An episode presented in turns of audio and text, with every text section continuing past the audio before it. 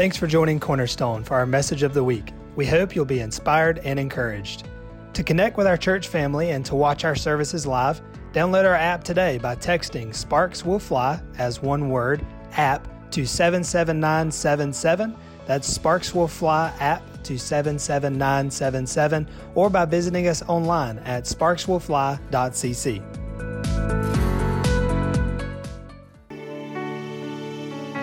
Amen. Let's go to Malachi. Malachi chapter 4. I want to read a couple of verses here. As you turn there, we just go by faith here. I just keep feeling this, and I could be wrong. But I feel like is uh, is there anyone having trouble in your sleep? I just feel like like some nightmares or anybody experiencing that? Nightmares in your sleep? Stand up right here if that's you. I just feel like there's a grace right here just to receive the peace of God. Father, we just thank you. Come on, stretch your hands towards Him. Just say peace. Father, we speak peace. My, I feel it right there. Mm, my God, I feel the Lord just come in this room. Father, we speak over their mind that you've given them a sound mind. You have not given us a spirit of fear, but of love, power, and a sound mind. We release it right now to them. Right now, peace, the peace of God that passes all understanding. Let them rest in the goodness of God, in the peace of God. We speak great sleep over them in the name of Jesus. And we command that tormenting spirit to go now in Jesus' name. Amen. Come on, give God a hand clap of praise for that. Amen. Malachi, the fourth chapter. Malachi chapter 4. Um, I want to share something this morning. I, I want to talk about fathers, but how many knows that when I talk about fathers, I'm not just talking about men. I'm talking about, um, I just, um, I'm talking about fathers and mothers in this, I guess. When I address fathers, I am talking about men, but I'm talking about it's not just limited to men. It's, I just, what I got on my heart is about um, people of influence taking their place and just, I'll get it all out directly. But listen, uh, Wednesday night, uh, if your kid left here on Wednesday night and went home and told you something crazy about the children's church, I had to call Steve because I used his grandson uh, Wednesday night. The last two Wednesday nights, I've been over in the Ignite room. Uh, Larry and Caleb been teaching uh, in here on prayer. And so uh, Stanton had 61 in his class, and me and Zach had 36. Where is Zach? You know? Okay. All right. He had 30. We had 36 or either 30, I think it was 36. How many knows that's a lot of that's a lot of youngins over there in that building. So um, we, we we had a good time, and so I taught on I taught the the children the ignite age, and so one of the things that we've been talking about is the heart, and so I come up with this uh, little creative uh, illustrated sermon, and so um, I didn't think about it or whatever, but I had my knife about this long, Danny, like a like a machete. You know what I'm saying? And I was talking about the heart, and I went and got me two little pieces of sirloin about this big, you know, and I blackened one of the sirloins, and one of them was raw. And I took and took some finesse uh, trick worms and run it all through the heart, and had this ugly looking heart. And so I told the kids I was going to be able to see what was in the heart. And one of the little kids asked, you know, how are you going to do that? I said, because we fixed do surgery. And I pulled that knife out and scared them all. So, but anyhow, it ended on a high note. And so, um, but but one of the things about it, Steve said on the way home that Nate said, I sure hope my heart don't look like that one with all the worms in it. So I told him how to get a good heart, and uh, we had a good time over there. But God, I'm telling you, the Lord's doing amazing things uh, with these kids. Uh, you know, you you have to be on your p's and q's, but but I'm telling you this: for the most part, most of them are ready to learn. Amen. All right, so let's go to Malachi, Malachi chapter four. I want to share a few things with you this morning, and I'm good. Thank you, Ali Mac. All right, let's go to Malachi chapter 4, and where we want to start reading is in verse 4. It says, Remember the law of Moses, my servant, which I commanded him in Horeb for all of Israel with the statutes and the judgments. Look at verse 5. Behold, I will send you Elijah the prophet before the coming of the great and dreadful day of the Lord. And he will turn the hearts of fathers to the children and the hearts of children to their fathers, lest I come and strike the earth with a curse. Let's read it again. Behold, I will send you Elijah the prophet before the coming of the great and dreadful day of the Lord. And he will turn the hearts of the fathers to the children, and the hearts of the children to the fathers, lest I come strike the earth with a curse. Father, we thank you for your word. We ask you to help me today, Lord. Let me preach good. Open the ears of the hearer, and let us leave this place encouraged today in Jesus' name. How many knows that a lot of the things that we see in the media, you know, bureaucracy is kind of like this. It's like setting up scaffolding up beside a building to paint a building, and instead of painting the building for 25 years, we work on the scaffolding. How many knows that some of the issues that we're facing in America lies at the root of fatherlessness? Now, let me just say what I want to go after this morning because this is a subject that is a big deal on my heart that I've studied for some length of time. But, but one of the things I want to go after this morning is I think like that one of the things we do is we say like, well, Pastor John, he's a father. Or we, we did this thing of spiritual fathering, well, he's a spiritual father. And though I may be a spiritual father to some, doesn't mean I am to all. But let me just say this I believe if we put the mark on me as me being the spiritual father, that we've missed the intended mark. That I believe God wants to raise up mothers and fathers all throughout this body, all throughout this community, not where there's one father, but there's many fathers. Are you with me now? And so in this, that uh, in this, Malachi is addressing that in the last days that the spirit of elijah one of the tasks that he's going to do is there's going to be a prophetic movement into the earth that will begin to turn the hearts of the fathers back into the children and the children back into the fathers lest he smite the earth with a curse. Now this is listen this i'm just going to give you a few statistics here. There's a there there's a father absence crisis in america According to the U.S. Census Bureau, 19.7 million children, more than one in four, live without a father in the home. Consequently, there is a father factor in nearly all social ills facing America today. There's a four times greater risk of that child that is fatherless living in poverty, seven times more likely to become pregnant as a teen more likely to have behavioral problems, more likely to face abuse and neglect, two times greater risk of infant mortality, more likely to abuse drugs and alcohol, more likely to go to prison, two times more likely to suffer obesity, two times more likely to drop out of high school. There's two million fa- uh, uh, motherless homes in America, but there's 10 million fatherless homes in America. Now, let me just say that with a deficit like that, I don't believe that burden falls on the federal government to learn how to become fathers. I believe the problem lies at the foot of the church. Come on, y'all. So I believe that our task in that is to become a father to the fatherless, to become a mother to the motherless.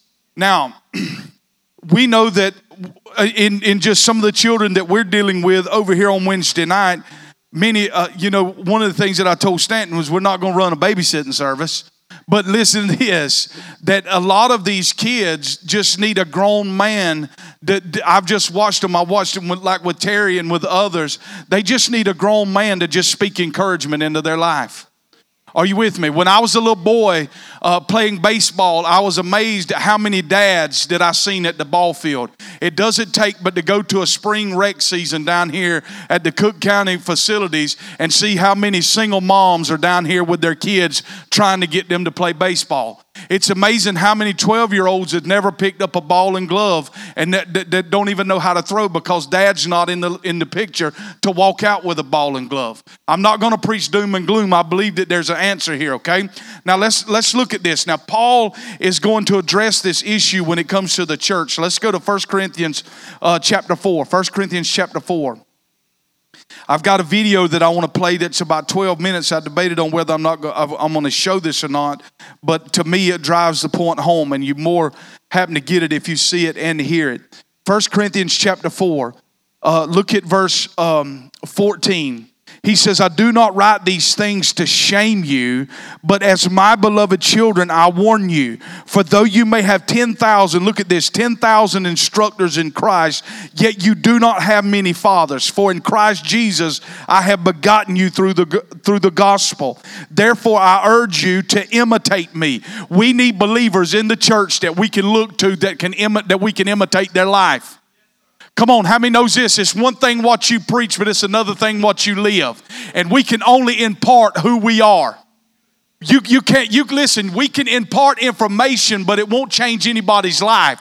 When we can impart who we are into someone, it will change their life. That's why Jesus was able to feed so many. He took his life and broke it into 12 men. This is why there was 12 baskets taken up. This is the 12 men that he had put his life into that he was going to leave behind to feed many. Are you with me now? So it's not what I, it's not necessarily just what I preach, but Paul was saying we got a lot of people that have that can instruct the body, but we have few people inside the body that are fathers and mothers that we can imitate their life. God help us in this issue. Don't do as I say, but do as I do. Listen, he says we got many, many teachers many teachers that can give information, but we have few fathers and mothers that we can imitate their life. Now, I want to go into a few things that I believe fathers do. Number one, we've talked about this a great deal, but fathers release identity. The reason why we have an identity crisis in America and in the church is it is no other issue than the lack of fathers in the church because fathers give their children identity. Mama may give the kisses, but dad tells them who they are. It's one thing for mama to say something. How many knows it's a whole nother level when dad speaks up? Come on, y'all. We got about 45 minutes left on this ride. We might as well enjoy it. You with me? And look at this in Matthew chapter 3. Fathers release identity. Fathers release identity. Matthew chapter 3. Look at this verse of scripture. In Matthew chapter 3, verse 13. Then Jesus came from Galilee to John at the Jordan to be baptized by him. And John tried to prevent him, saying, I need to be baptized by you, and you are coming to me. But Jesus answered and said, Permit it to be so now, for thus it is fitting for us to fulfill all righteousness. Then he allowed him, then, then he allowed him. When he had been baptized, Jesus come up immediately from him, from the water. And behold, the heavens were opened to him, and he saw the Spirit of God descending like a dove and alighting upon him. And suddenly, listen this, a voice came from heaven saying, This is my beloved Son in whom I'm well pleased. Jesus heard the audible voice of God twice, and the two times he heard it, God was releasing his identity into him. God was not calling him deliverer. Come on, somebody. He wasn't calling him a healer. He wasn't calling him uh, uh, all of the things that he was destined to do. What he called him was, You are my beloved Son in whom I take great delight. When we hear this over our lives from fathers, it settles an identity issue in us that will cause us to go from striving to a place of rest, that will cause us to work from approval, not for approval. My God, that's good. If we can learn how to rest in the Lord and work from approval, knowing that God has already approved us. Listen, if you are a believer in this room, Colossians says God has already approved us. We are seated with Him in heavenly places. We're not trying to go to heaven this morning. We've already arrived, baby. Come on, somebody. And we are to live from that place. Fathers constantly speak this over us. He did not want Jesus basing his relationship with him by what he was doing. He simply said, This is my beloved son. I love the Passion Translation, who I take great delight in. When we don't hear that, when we have no fathers in our life and we have no fathers in the church that sees and recognize the gift, it causes us to move in envy, jealousy, and strive trying to reach the position that God says we already have. Fathers identify these things and speak it over the life of their children. Are you with me now? Listen, and all of us come, all of us didn't come from the greatest of places, okay? But just how you start doesn't determine, that, that doesn't matter, you, that doesn't mean that that's your destination. Are you with me now? I'm talking about us reaching up, calling people up to their place. Are you with me now? All right. Now, we've got to learn how to serve from the place of identity. Let's look at this in John chapter 13. Look at how this affected Jesus' life in how he operated and did what he did. In John chapter 13, in John chapter 13, hello, John chapter 13. Look at this. I'm going to read in verse 1 Now, before the feast of the Passover, when Jesus knew that his hour had come, that he should depart from this world to the Father, having loved his own who were in the world, he loved them to the end. And supper being ended, the devil having already put into the heart of Judas Iscariot, Simon's son, to betray him, Jesus, look at this, Jesus, knowing that the Father had given all things into his hands and that he had come from God and was going to God. Look at this. Jesus, knowing that the Father had given him all things into his hands and had given and, and that he had come from God and he was going to God, how did this get solidified in his life when God spoke to him and said, This is my beloved Son in whom I'm well pleased, whom I have great delight in. When he did this, this settled the issue in Jesus' life, knowing that all things were had been given to him and that he had came from God and that he was going back to God. When this was settled in his heart now, says he rose from supper and lay aside his garments and took a towel and girded himself. After that, he poured water into the basin and began to wash the disciples' feet and to wipe them with the towel which he was girded. This is the place that we serve from. We serve from the place of identity, knowing that we are his and he's given us all things. Y'all, this is good. That means any depravity that I see in front of me, God has an answer for it. Any situation that seems beyond my control, God has an answer for it. And I serve from the place of knowing that He's given all things into my hands. All things belong to me. He has graciously given me all things that pertain to life and godliness in Christ Jesus. He hath already blessed us, is what Ephesians says. We're not looking to be blessed. We've already been blessed, friend. If you drove to this church in, in an air conditioned vehicle and got a roof over your head, you are amongst the wealthiest people on the face of the planet. We have already been blessed. This is already taking place. When Jesus died on the cross, God settled what He thought about you, friend. Regardless of how you're living this morning, He's not upset with you. He provided an he provided an antidote for your sin issue called the cross. So this is settled. When this identity comes within us, we will serve from the place of approval, not for approval. That means nobody is trying to step on nobody to get to the front because we're all at the front. Come on, y'all. This settles the issue of who's going to be greatest. We all great. We all the apple of his eye. We all on the front page of his paper. Come on, somebody.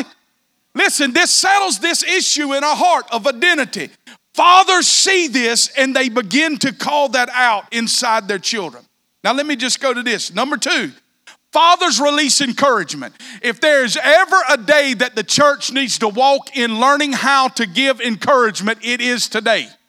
With all the stuff that's, listen, it don't take long to sit down and watch the news to get in discouragement. But what you got to understand is heaven's economy moves on this little thing called encouragement. According to Psalms 103, when the angels hear the prophetic words of encouragement, they're released on assignment.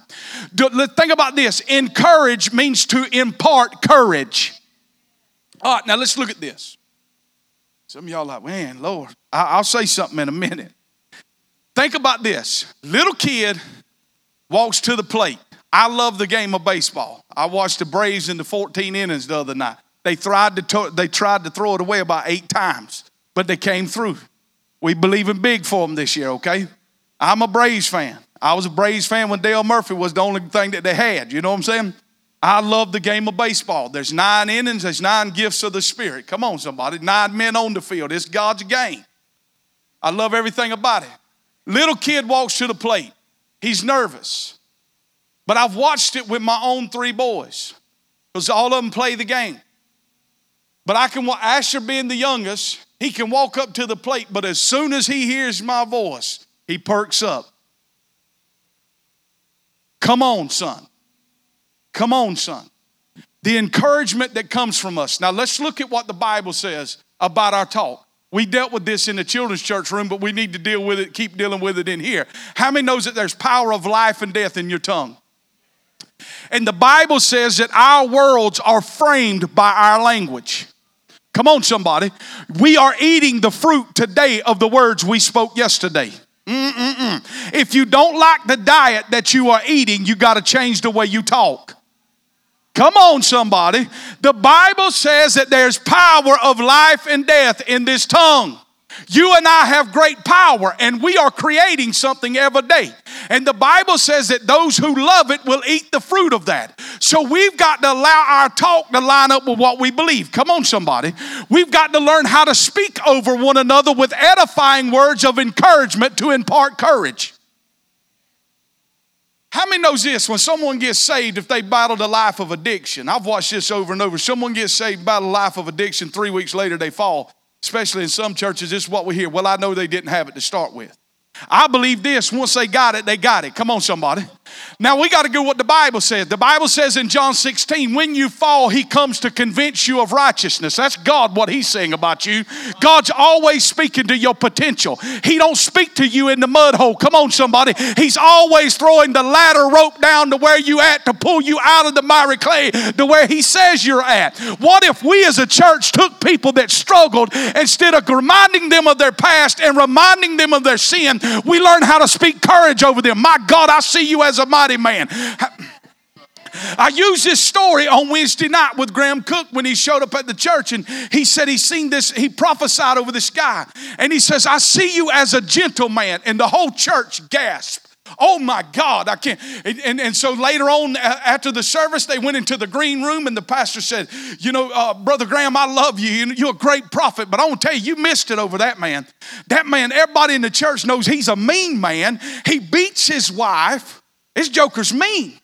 And he said, What you did was just destroy two years of pastoral counsel. He said, Well, let me just ask you this. Did I just, you said out of your own mouth for two years you haven't gotten anywhere with him? Did we just take, did we destroy two years of counsel, or did God release a greater strategy of how to handle this man? Could it be that we need to quit trying to deal with his old man, which is what religion does? Religion tries to clean the old man up good enough so that he can be presented to God. God totally destroys the old man and always speaks to the new man. Come on, somebody. The Bible said, Behold, thing, all things have passed away. Behold, all things have become new. You're a brand new creation in Christ. And you don't expect a brand new baby that is born at South Georgia Medical to be ready to go to college the next day. But this is how we handle it in the church. Come on, somebody. The Bible says they are a babe in Christ. As long as the babe is nourished with milk and tender love from the flock of God, come on, somebody, they will grow up and become mature. So, this is the counsel they release. They take a man that's a mean man and they said, But God said, Graham said, All I know is God said the man was gentle. So they take, and everybody in the church begins to write this man a letter. Every day he goes to the mailbox. He opens this letter. The name is John. Dear John, you are a gentle man. You are a very gentle man. This is what God says about you. Two years later, Graham comes back to the church. Guy runs up to him and says, You remember me? He said, I'm sorry, you know, I just don't remember you. He said, I am the gentle man. And his wife comes up to him and says, I cannot even believe that this is the man I married. He is so gentle. What happened? He started believing what God said about him. This is the power of encouragement when people of influence begin to speak into your life. Oh my God, that's good. Now let's look at this. Go to Ephesians chapter 4. Ephesians chapter 4. Ephesians chapter 4.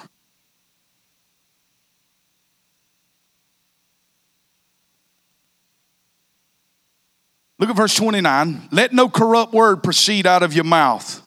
Let us have an altar call. Let no corrupt word proceed out of your mouth.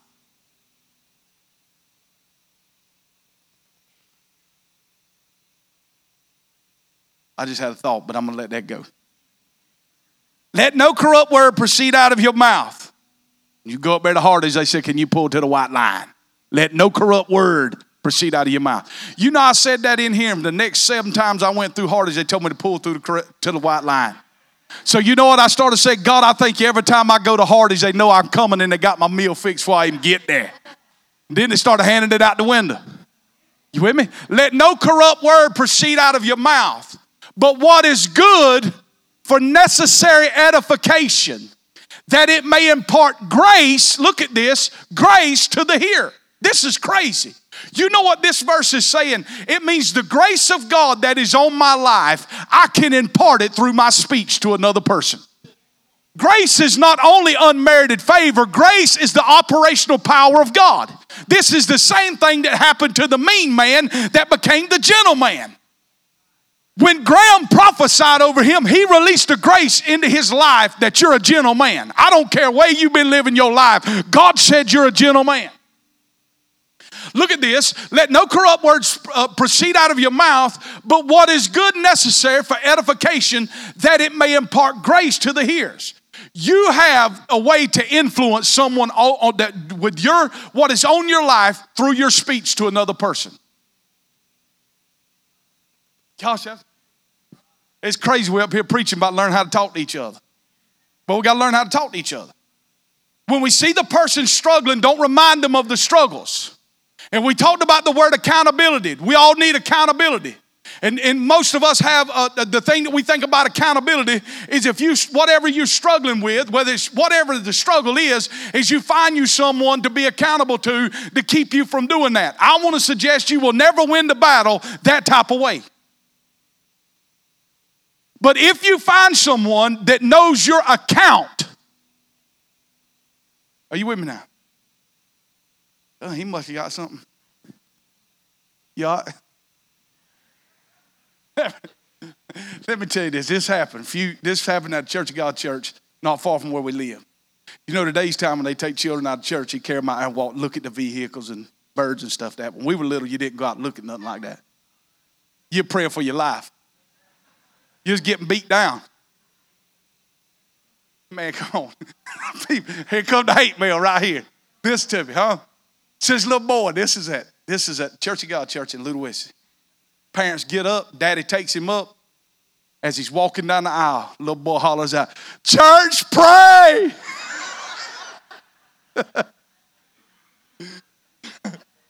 Lord of mercy. Listen here accountability. Accountability is you have people in your life that knows the ability that's in your count. It's you have people in your life that knows the ability in your account. So when we see you living beneath your what? Ability, we coming to show up into your life and say, man, you're, you're way better than that. Come on, y'all. Let's just deal with this right here. We try to deal with sin by scaring people to stop doing it. You will never, you will never scare someone away from doing it. How many members when I hate to break it down, but we was in middle school, when I was in school, you had something called sex education. They showed you images up there that would scar you for life. But how many knows that never stopped you from breaking the rule when you got older because hormones overrode your fear? We will never get people to quit sinning by trying to scare them. You stop because of love. All right. So we know what's in our account. Proverbs 23 18 says, Where there is no vision, the people cast off restraint and run wild. What calls you to live a constrained life is you have vision for your life. What causes you to say no is the vision. The bodybuilder that wants a body, come on, somebody, says no to the sweet tea and to the dessert at the table and to the carbohydrates. You can tell that's a weakness in my life. Are you with me now? But listen, what constrains the bodybuilder from saying no is not that he don't love sweet tea. And it's not that he doesn't like the sweets. And it's not that he doesn't enjoy some mashed potatoes with a gravy on it. What constrains him is the vision that is etched in his mind of having a physique. This is what vision. So accountability has to be a nucleus of people that knows what's in your account. It is not like a chain to keep you from going somewhere. It's to remind you of the future God has for you. Now, we can impart, listen to this, you can impart grace with your speech or you can tear people down. Are you with me now? Isaiah chapter 35. Look at this.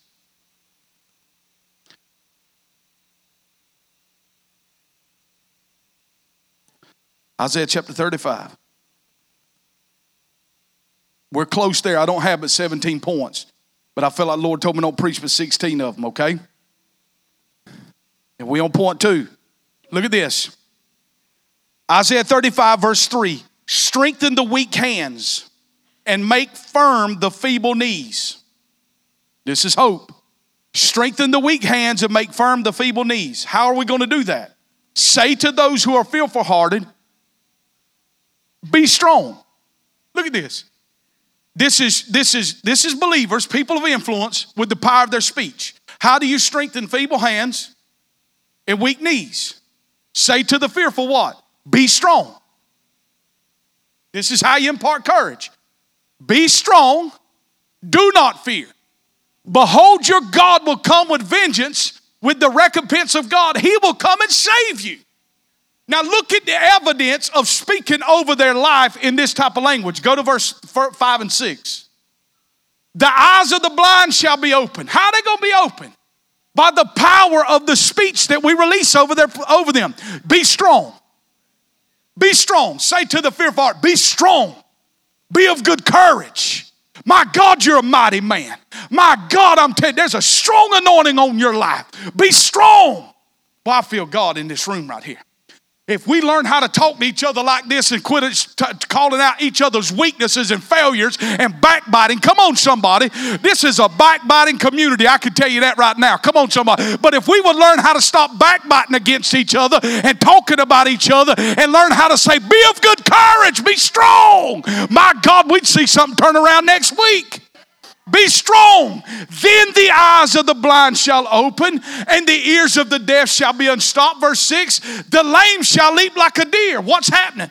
People start believing what fathers and mothers are saying about them. And the tongue of the dumb sing, for the water shall burst forth in the wilderness, and the streams in the desert. Now, let's move right here. So, what is my job? My job is to speak with encouragement over someone else's life. Let's look at 1 Timothy chapter 4. You all right? 1 Timothy chapter 4. 1 Timothy chapter 4. This is Paul with his young spiritual son, Timothy. Look at how he's talking to him. He says, Let no one despise your youth, but be an example for the believers. Don't let no one despise your youth. There's no little Holy Ghost or a big Holy Ghost. Come on. With a little Holy Spirit, big Holy, there's just Holy Spirit. Let no one despise your youth. But look what he says, but be an example. Be an example to the believers in word, in conduct, in love, in spirit, and in faith, in purity. Look at this. Let's go on. Till I come, give attention to the reading, to the exhortation of the doctrine. Keep going. Do not neglect the gift that is in you, which was given to you by prophecy with the laying on of the hands of the eldership. Who was there doing the laying on of hands? Paul was himself with the presbytery team, laying hands on young Timothy. Look what he says. He says, Don't let, I know that you're young. He, he's talking to a struggling son that he left in charge of the greatest move of, of the greatest work that he's seen accomplished, which is Ephesus. And Timothy is now the pastor of that church. Paul's left him in charge. He said, I know you're young. Let nobody, no, let nobody despise your youth now. But I want you to be an example. I want you to stay continually in the word and in the doctrine. And hey, don't you ever neglect the gift that is within you. I saw it firsthand with my eyes. My God, I feel the Lord. Because he knew that young preacher was going to begin to doubt himself at times. And Paul was addressing that issue. Don't you ever doubt who you are. I saw it with my own eyes. I was there the night we prayed. I was there when we were laying hands and the word of prophecy come forth. Don't you neglect that gift that is within you. Oh my God. Keep on. Bring, bring it back up right here. Do not neglect the gift that is within you, which was given you by prophecy by the laying on of the hands of the eldership. Go on. Meditate on these things, give yourself entirely to them, that your progress may be evident to all. Take heed to yourself and to your doctrine. Continue in them, for in doing this, you will save both yourself and those who hear you. Now, I will probably not, if I show the video right here, it's going to take a little time. But this is a great video, and this will drive this point home. Now, let me tell you about this video before I even show it. How many knows who Jack Buck is? How many knows who the great Jack Buck is? Raise your hand. Oh my, Harry, raise it proud because you won a few in here. How many knows who Joe Buck is? Oh, we don't have no sports people up in this room. Jack Buck was the voice. Let me just tell it to you like this. Jack Buck, go home, YouTube this. This is your homework. There's a YouTube story that's 12 minutes long. Search Jack Buck, the kid. It's an amazing story. If I play it, we all gonna cry. So let's leave it right here, okay? I'll tell you what it is, and then you watch it. Jack Buck was the voice of St. Louis Cardinals. He was the voice of the city. It's Joe Buck's dad. He's inducted into the Hall of Fame. In 1987, the Cardinals was rolling. Ozzie Smith was doing somersaults on the field. How many remember watching Ozzie Smith? Lord, if we ain't got no baseball fans in here, y'all come on now. Ozzie Smith was doing somersaults, and there was a kid named John O'Leary. How many's ever heard of John O'Leary? entrepreneur, businessman, got a book called Seven Something on, Seven on Fire or something like that. It's great. I've read the book. Um, great entrepreneur, businessman. John O'Leary lived 15 minutes from Busch Stadium. And in the summer of 1987, things was rolling good. Ozzie Smith was turning somersaults on the field. His parents was gone. He was nine years old. And his parents were gone. And so he goes to the shed and he went into his father's shed and he was going to get he wanted to burn this piece of cardboard and so he thought if i if i want to get a fire started i need to take some gas that my dad puts in the mower and i'll get this fire started with the gas and i'm just going to burn this piece of cardboard so it was you remember how many knows if you've been around a little bit you know remember the gas cans used to be the metal round can and so he's got this metal round can and um, he goes to pour this this gas onto this piece of cardboard that he had lit on fire. And before he could tilt it, the fumes sucked the fire down inside the can and the can exploded. Blew John O'Leary like 20 feet across the thing. And he gets up and he's covered in gas and he's covered in fire and he runs inside. And his brother is in there and his brother gets him on the floor, gets the fire outed. Ambulance comes and he's rushed to the hospital. So when the news breaks, his parents find out what's going on. He's third degree burned on 80% of his body. Images are kind of a little gruesome. That's why maybe won't show it here. But anyhow, he his mother goes in and says, Does John have a 50 50% chance of making it? He said, Ma'am, you don't understand. He's got less than a half percent to make it through the night. Well, this story gets out. It goes all, all over St. Louis. John O'Leary lives through the night. And this story's out in the St. Louis, and Jack Buck finds out about this kid in the hospital. And Jack Buck walks into that room like on day two, and he's literally dying. John O'Leary's dying, and he's laying on a gurney, his body's burned up, and Jack Buck walks in that room and he says, Kid, wake up.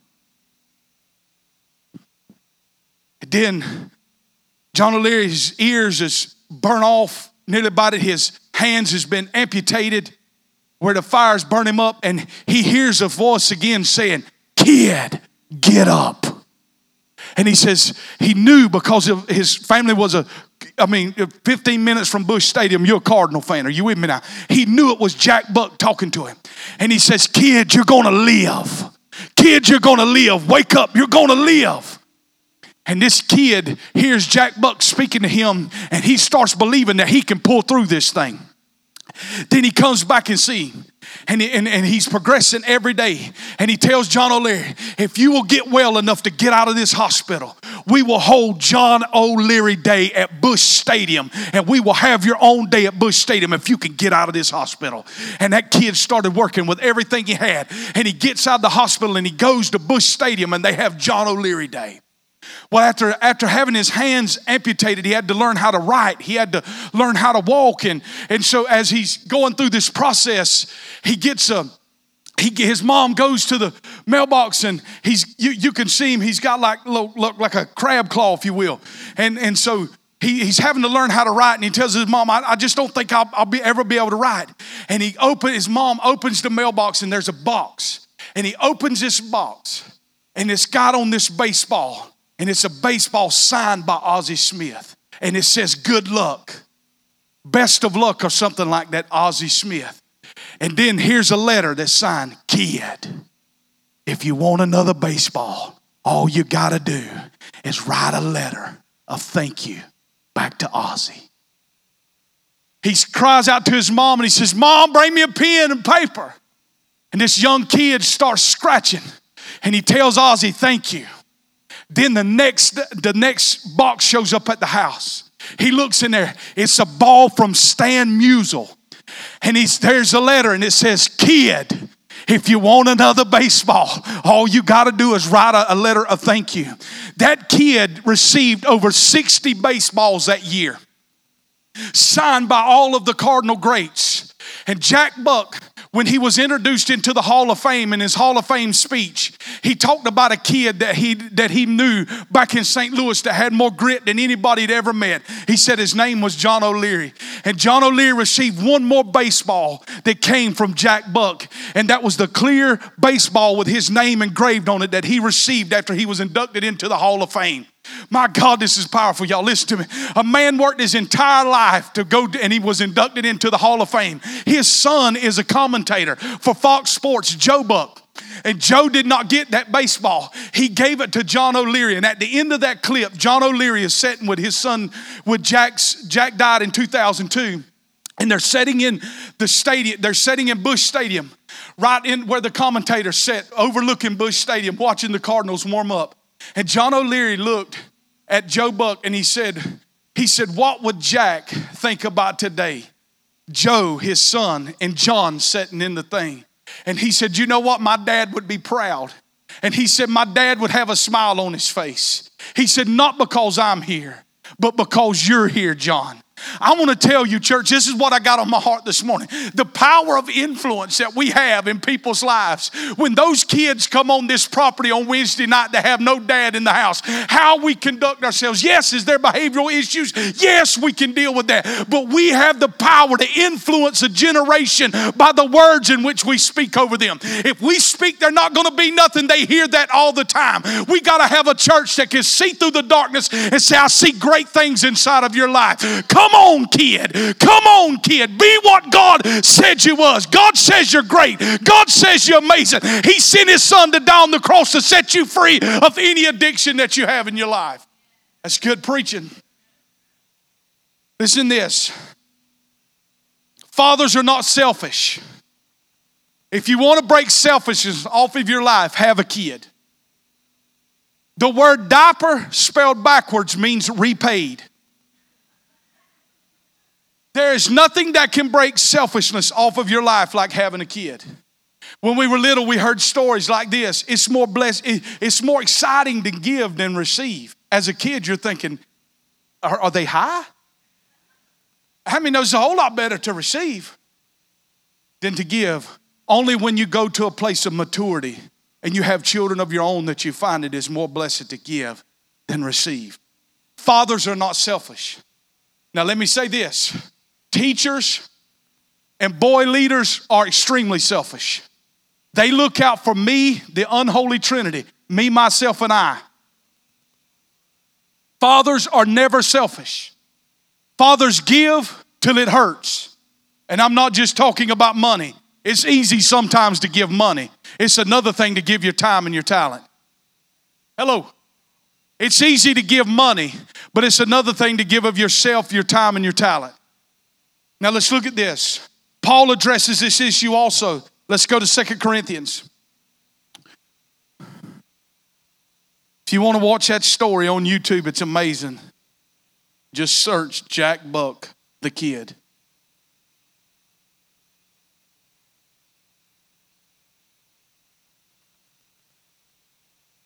Second Corinthians chapter 12. Stay with me right here. We're almost done. I know I preached for a while.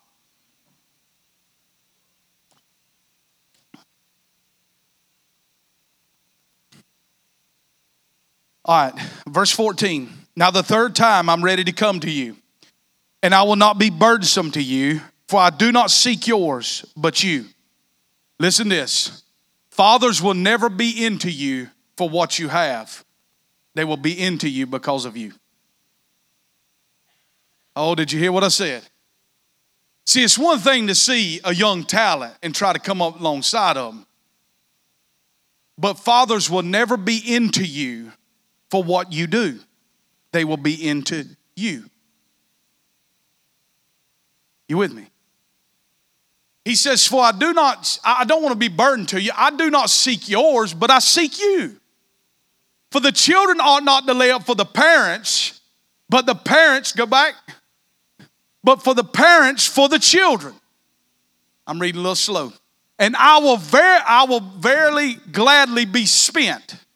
Look at this. I will, I will be spent for your souls, though the more I'm abundantly loved, the less I am loved. Look at what he's saying. True fathers will what? Be gladly spent. What? For the sake of someone else. Come on, y'all. We got to see this in the church. We got to model this. We got to be willing to be spent for someone else. That means you take the grace that is given on your life and you use it to influence someone else. This is how increase occurs. You understand this, right? This is how we increase. I can be I can be depressed and come in here and preach for an hour and leave encouraged. Are you with me? On most days. Because the Bible says he who he who waters shall be watered themselves. What cuts things off of us is when we become the Dead Sea, when we're just in here receiving like a sponge and nothing's going out. Paul said that a father will be self will be selfless and they will be gladly spent for the sake of someone else. Now, I, am going back to something that happened in my own life.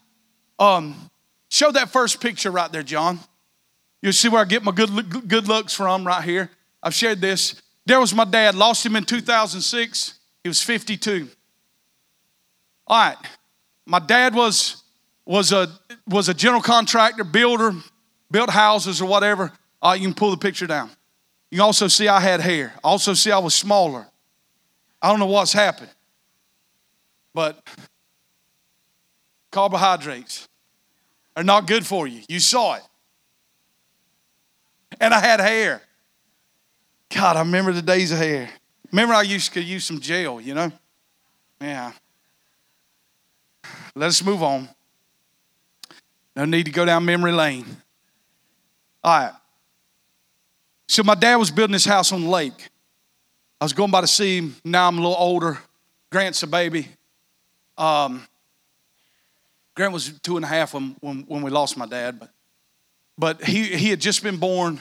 I wanted to go by and see him. My dad had a lot of issues, but the one thing about it is my dad loved the fire out of me. And there was no doubt that he loved me. My dad was a man's man, hunt, fishing, the whole nine yards. He'd, he'd kiss me in the mouth, didn't matter to him. I mean, he loved me. I knew that. And where I learned a lot of things that are in my life today is from him. He was very selfless. My dad was not, my dad was not a selfish guy. He was very generous and he was a giver. He would give the very last thing that he had. I remember being probably John Ben's age going to the deer woods and we saw this, this mom with two, three children was at the, there was a truck stop down the where we always turn to go and we would load up on supplies. And uh, and so as we was going to the deer camp, the lady's vehicle wasn't crank. My dad didn't bat, bat an eye, goes right in, buys an interstate battery, puts it in that car. That lady says, I can't pay you. He didn't worry about it. That's just the way he lived. You with me? Don't you wish we could get some church folks to live like this? There's a there's yesterday at the ball field. I just heard of something that just happened because it was in our heart to do. But lady that we know, I've I've carried several miles, and um, and others helped. But anyhow, there's just a guy in the community shows up Friday, hands her the keys to a vehicle, says you ain't got to walk no more. God's doing amazing things, y'all. Don't think I'm just in here harping on something that we ain't seeing happening. This is happening. Come on, somebody. Need a tag and insurance and all that put on. Forgot about that. She didn't have the money to do that. There's another businessman in the community, met him, took a check. Come on, somebody, and said everything that she needs. Put just here's a blank check right here. Just let me know what you filled it out for. This is God helping folk. So when I saw I, I saw her yesterday, and I said, I said, you got to know this that God's moving on your behalf, and she's teaching. This is what she said. She says, since I've been hanging out with y'all, y'all have taught me to expect for something good, cause I'm God's kid. Come on, y'all. So I go by and I see my dad. I go by and see my dad. And he's building his house on the lake. And my dad was a finished guy, so he did all the trim work inside. And and so I go by there, and it's probably, I don't know, maybe right at lunch. I think I go by there uh, through lunchtime, swing by and I see him, and he's got his like his like his uh his fingers like taped up right here, and I'm like, man, he's done cut himself. You know, he's cut himself. He's got his rag, and I can see the blood coming out of his finger. And I said, Dad, I said, you cut yourself? He said, No. He said, I ain't cut myself. He said, the high's just gone off of it a little bit. And I said, What in the world? But you know, I'm finishing.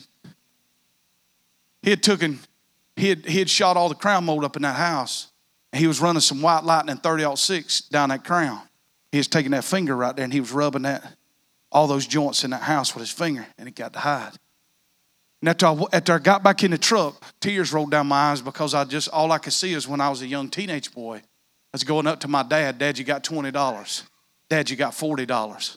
Dad, you got $60. Dad, we going out tonight. You got $100. And what he showed me was the price of all that money I'd asked from my dad, what it costed him. See, this is only the requirement that the Father ever expects of the Son is be thankful for the price that is paid before you. Come on, y'all. See, see, here's this is how Hebrews 11 is going to hook up when we learn how to honor a generation that's went before us. That's why you will never hear me make fun of any silver-haired bobby pin wearing, come on, something big Southern Pentecostal woman because they paid a price when it wasn't cool to speak in tongues. Hello. When we learn how to honor what's went before us and be thankful for the price that was paid ahead of us. Are you with me now? See, sometimes we think because we got lights now and projector screens, we better than somebody else. I'm going to tell you something. We'd never got here had it not been for a generation before us that paved the way and was willing to drive across the tracks to have some church. Come on now. This is it, y'all. You with me now? We learn how to be thankful for the price that's paid. Because any father that is standing from a place of experience has paid a price to get there. So, in that, I begin to see that, hey man, every time I was asking for something, that it cost him something. Right here, let's finish up right here. Fathers release experience, teachers release information, but fathers release experience. This is why the Bible says, let the older women train the younger women. We can't even cook biscuits no more. We've lost that. That fell out somewhere. For the most part. We cook them, you know, them kinds that you take the can, split it, roll out, throw them in there five minutes, they come up. But there was a generation that really could cook. Man, y'all. I'm, I'm, I'm, I see, I'm, I'm, the anointing's left. I'm thinking about collard greens, crackling cornbread, something real. You know what I'm saying? God help us right now, Jesus. Stay, stay to task. This we're almost done. Fathers release experience. See, sometimes when we're training and sometimes when we're teaching, I'm not just talking about in our natural family. I'm talking about when it comes from the youth group to the children's church. We think, why would they tell us like that? Because we're coming from a place of experience. We've been there, bought the t shirt. So, what we try to do is keep a generation from entering into the same pitfalls that we ourselves found ourselves in.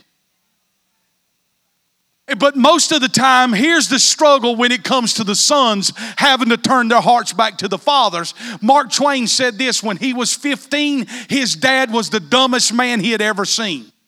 By the time he turned 25, he was amazed at how much the old man learned in just 10 years. Do you think that the old man learned it in 10 years, or do you think he always had it the, the, whole time? He had it the whole time. It's just the perception of the son thought he was smarter than the dad. I got one at that age that needs to be writing for uh, Encyclopedia Britannica right now. Are you with me now? But a father releases experience. This is what you bring to the table.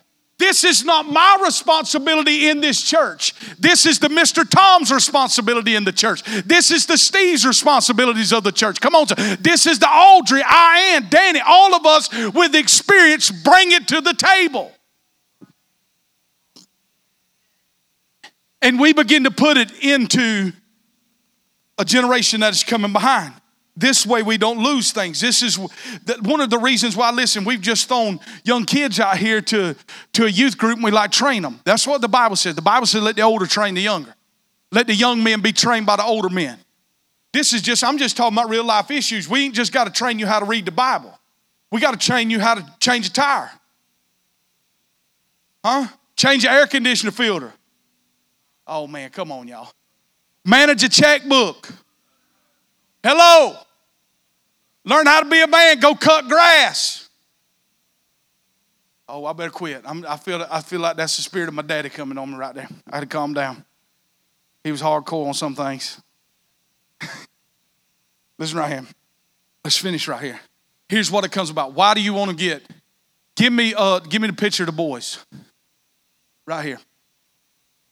I'm just showing off the greatest kids in the world. This is everything in my whole life right here, man. This is it. Um, the Bible says this in Proverbs 13 22 that a good man will leave an inheritance to his kids. Not only do I hope to put an inheritance in these three boys, I hope to put it in the lives of several other children in my life. But to leave an inheritance means you got to get to a place. Listen to me, church. We've got to get to a place, some of us in here, that our hands are not like this anymore. That your hands turn like that. Not saying that we don't need each other. Listen to me. I'm not saying that we don't eh, that we're stopped being in need. But there comes a point in time that you've got to get grown enough that your hand can do this. You, you, we should not be in here at 50 years old needy. Paul said it like this, uh, or the writer of Hebrews said it like this, we'll say it like that. That many of you ought to be teachers by now, but yet you still have someone need of teaching you. This, this, this, this uh, of leaving an inheritance is not just, that is just not what comes to my mind when I think about leaving an inheritance. Those are the three that God has entrusted me and Catherine to train and equip in our house. But it transcends that. It transcends that. It transcends into my ministry. It transcends to what I'm doing in the community. How are we going to solve a lot of these problems is by the businessmen in this community rising up, taking their place in the marketplace, and returning it back to the community. If you see some of the issues that are being ta- tackled today, most of the large issues are not being tackled by the church. Take Seattle, Washington. 8,000 8,000 underage girls are solicited for sex in Seattle a day. Their motels are being used as brothels. Listen to me.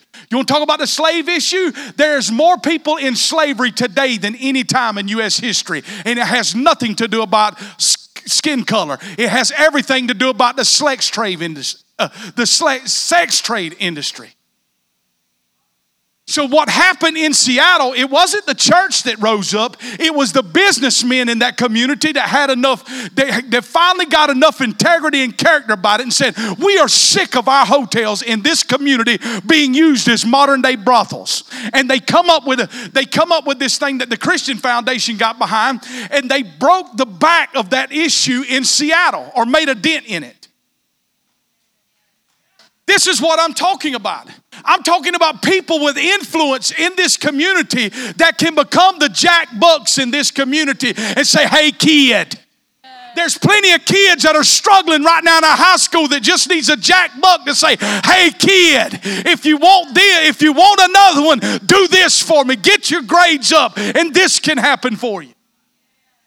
was over there in the children's church, and I had went and got um, two hundred dollars, and I had them in fives and ones. You know, when you got a lot of fives and ones, look like you got something. I pulled out a wad of cash, boy. They, were, oh my God, he's rich. So then these kids, this is today's society. You know, when we were little, we just believed in God for a bicycle. You know what I'm saying? Now kids' Christmas list believe for, I'm in a Hummer with 22s on it or something.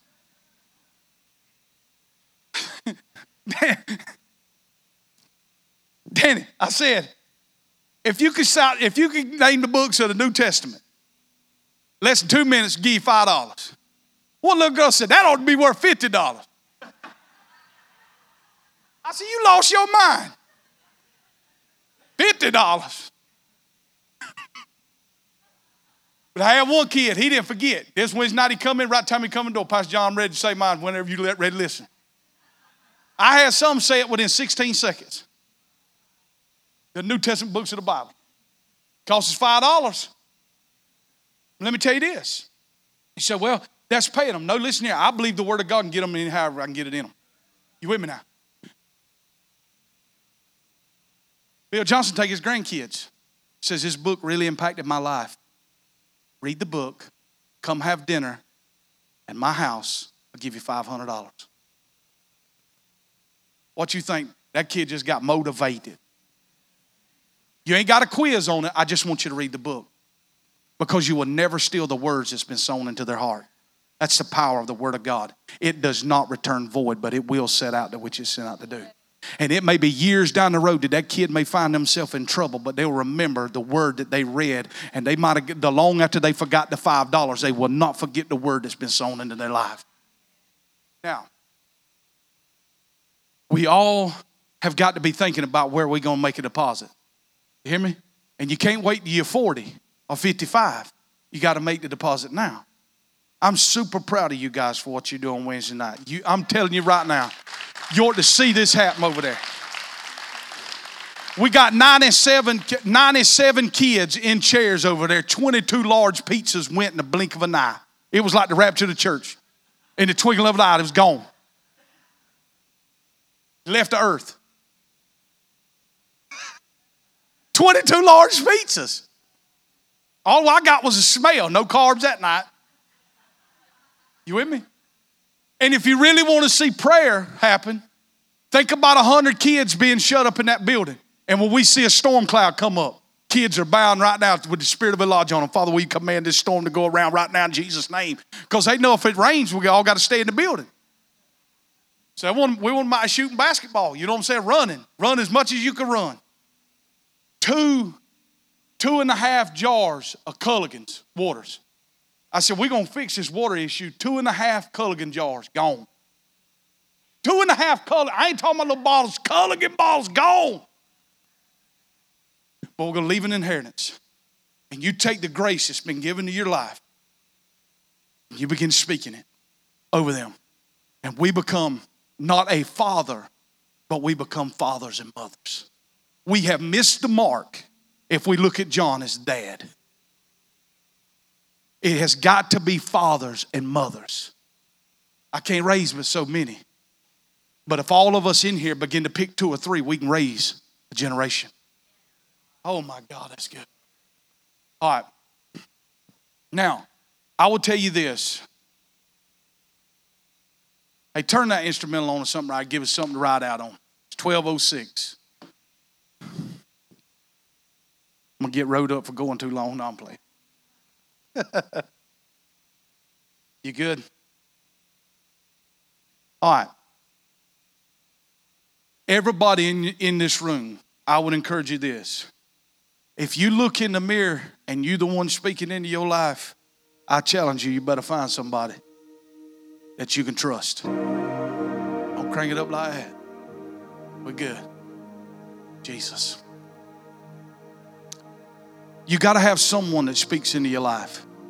You got to have someone that can just be the father or the mother. You with me? For me, let me tell you what a father does. It quiets a storm. Don't matter how bad it's raging. I could be in the most turmoil ever. Get in a truck and drive to Valdosta or drive to Sparks whenever he would drive to Adel. I could pull down that lane to that cabin on Bear Creek Dill had, and I could lay in the chair for eight hours and hear him talk. Eight hours. And those that know Pastor Dale know he can talk for eight hours. Kathy come, I come home and she said, What did he say? I said, I don't know, but it was good. You know what dad does? Because when dad stands up in the boat, the storm stops. Come on, y'all. You got to have that. You got to have that. And when dad says he's proud, it don't matter who else said nothing. It's good. It's good.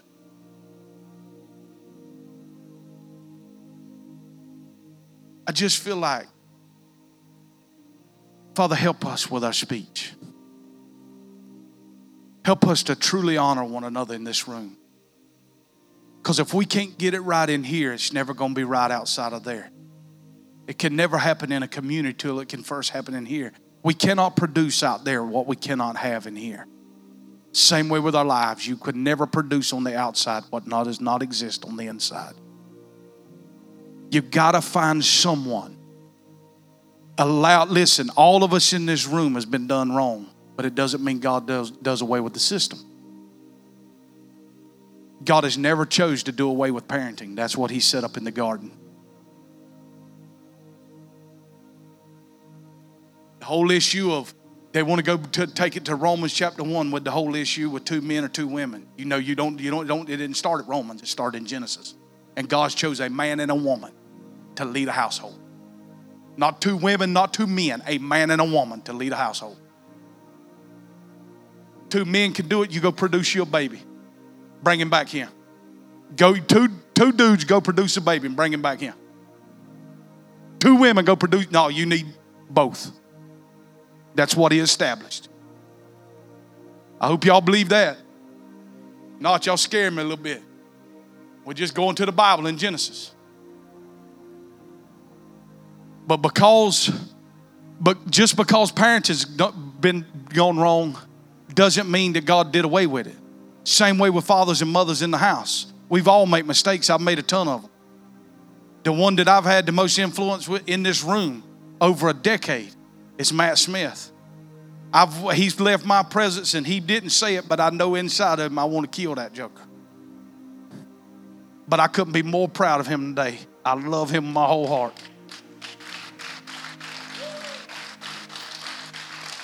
Same way with Stanton. I'm never going to wear those pajamas he got on this morning. But I love him. And I'm proud of him.